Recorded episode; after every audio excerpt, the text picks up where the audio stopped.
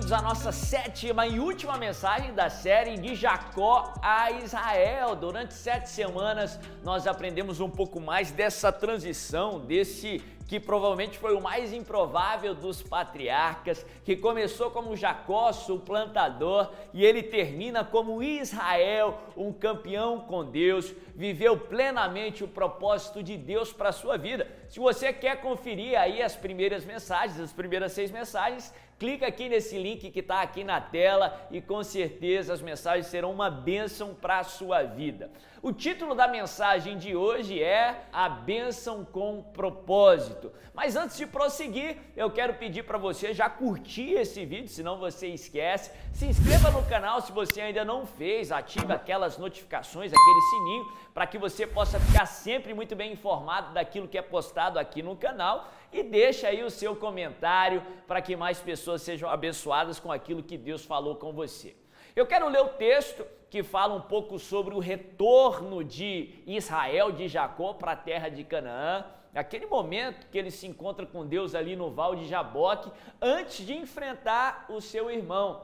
Aquele fantasma do passado, ele tinha traído, tinha enganado o seu irmão, e agora, depois de tanto tempo, depois de ter sido abençoado numa terra distante e reconstruído a sua vida, ele vai ter que enfrentar e se reconciliar com Esaú, que era o seu irmão mais velho. O texto que eu quero ler está lá em Gênesis capítulo 32 e eu vou ler a partir do verso 26. A Bíblia diz assim: Então o homem disse: Deixe-me ir, pois o dia já desponta.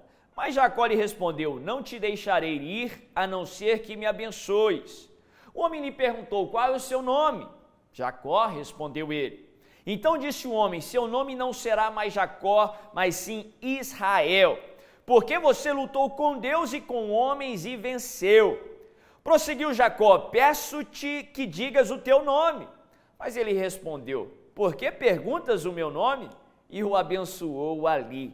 Jacó chamou aquele lugar Peniel, pois disse: Vi Deus face a face Todavia, minha vida foi poupada. Ao nascer do sol, atravessou Peniel, mancando por causa da coxa. Olha que texto interessante. A Bíblia fala que Jacó ele foge de Esaú, da ira de Esaú, por ter enganado de uma maneira muito ruim. E a Bíblia fala que pela misericórdia de Deus, pelo grande amor do Senhor, pela aliança que ele tinha com Abraão e com Isaac, ele encontra com Jacó, ele abençoa Jacó e ele prospera ali na naquela terra distante. Depois de anos lá na frente, ele retorna para a terra de Canaã, que seria lá na frente chamada de terra de Israel, já com muitos filhos, já com as suas esposas, muitas propriedades, muitas posses mas ele tem que enfrentar aquele fantasma do passado. Por fim, ele fica só naquele lugar que é chamado de Val de Jabó, que ele vai chamar lá na frente de Peniel, e tem uma experiência maravilhosa com Deus. Ele se encontra com Deus e o que acontece?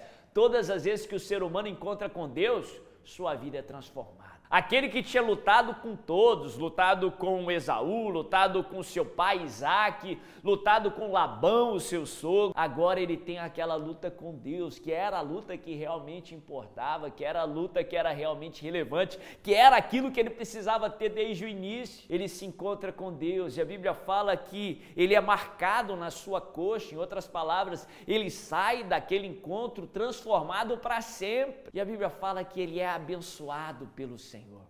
A tal ponto que ele chama o lugar Peniel, pois disse: Vi Deus face a face, minha vida foi poupada. Antes de passar pelo momento que ele mais temia, ele recebe a bênção do Senhor. Ele é transformado, ele recebe o nome Israel, um nome que não só seria relevante para os seus filhos, para aquela geração imediata, mas até hoje somos abençoados através de Israel. Mas interessante que depois daquela experiência com Deus, depois de ter sido transformado de uma vez por todas, depois de ter sido abençoado, ele ainda tinha uma responsabilidade. Ele ainda tinha que enfrentar Esaú, ele ainda tinha que reconciliar com Esaú.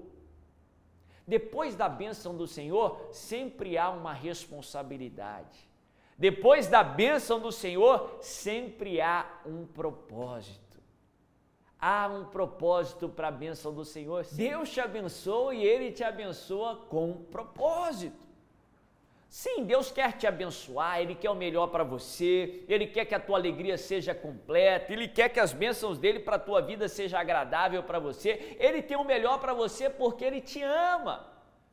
Mas aquilo que Deus faz vai muito além da sua vida. Aquilo que Deus faz vai muito além do que você pode imaginar. Deus não só quer que você desfrute da bênção porque Ele te ama, mas Ele quer te abençoar também para que a bênção dele na sua vida possa ser bênção para outras pessoas. Ele quer te abençoar para que você também seja uma bênção. Ele quer te abençoar e ele quer abençoar outros através da sua vida. Ele quer te abençoar e ele tem um propósito com essa bênção que ele vai te dar. Jacó foi abençoado, Jacó foi transformado, Jacó foi marcado e ele sai daquele encontro com Deus melhor do que ele entrou. Mas ele tinha uma responsabilidade para cumprir, ele tinha um propósito e aquela bênção foi para cumprir esse propósito. Ah, é muito importante que você saiba disso, que a bênção do Senhor traz consigo responsabilidades. E essas responsabilidades também são uma bênção para você, porque através disso você ainda vai ser mais abençoado. A bênção tem um propósito, que é maior do que você mesmo. Por isso que muitas vezes nós vamos esperar para receber essa bênção. Porque a não ser que você possa cumprir com a responsabilidade da bênção, a não ser que você possa cumprir com o propósito da bênção, Deus não vai te abençoar. Porque a bênção é para cumprir esse propósito também. Se você não pode, se a bênção é pesada demais para você, a bênção pode até se tornar uma maldição. É por isso que muitas vezes nós vamos ter que esperar em Deus. Não para que Deus prepare a bênção para nós, mas para que Deus nos prepare para ser abençoado, para que Deus nos prepare para cumprir com o propósito da bênção. Sim, Deus tem um propósito para cada bênção que Ele te deu, os seus dons, os seus talentos, os seus relacionamentos, sua habilidade de relacionar, a sua introspecção, a sua capacidade de ficar só para pensar, para raciocinar, para projetar. Deus tem um propósito para cada bênção que Ele te deu, até para as suas bênçãos financeiras. As suas conquistas pessoais não é só para você. Deus quer abençoar você e outros através de você. Por isso que é fundamental que você se prepare para ser abençoado. Se um pai for dar um presente para o seu filho, um presente que o filho tanto quer, por exemplo, um carro, mas quando o filho tiver 12 anos de idade, o filho não vai poder dirigir o carro. O filho não vai poder obedecer um comando do pai para ir a algum lugar, fazer uma tarefa com aquele carro, porque ele não tem capacidade para aquilo.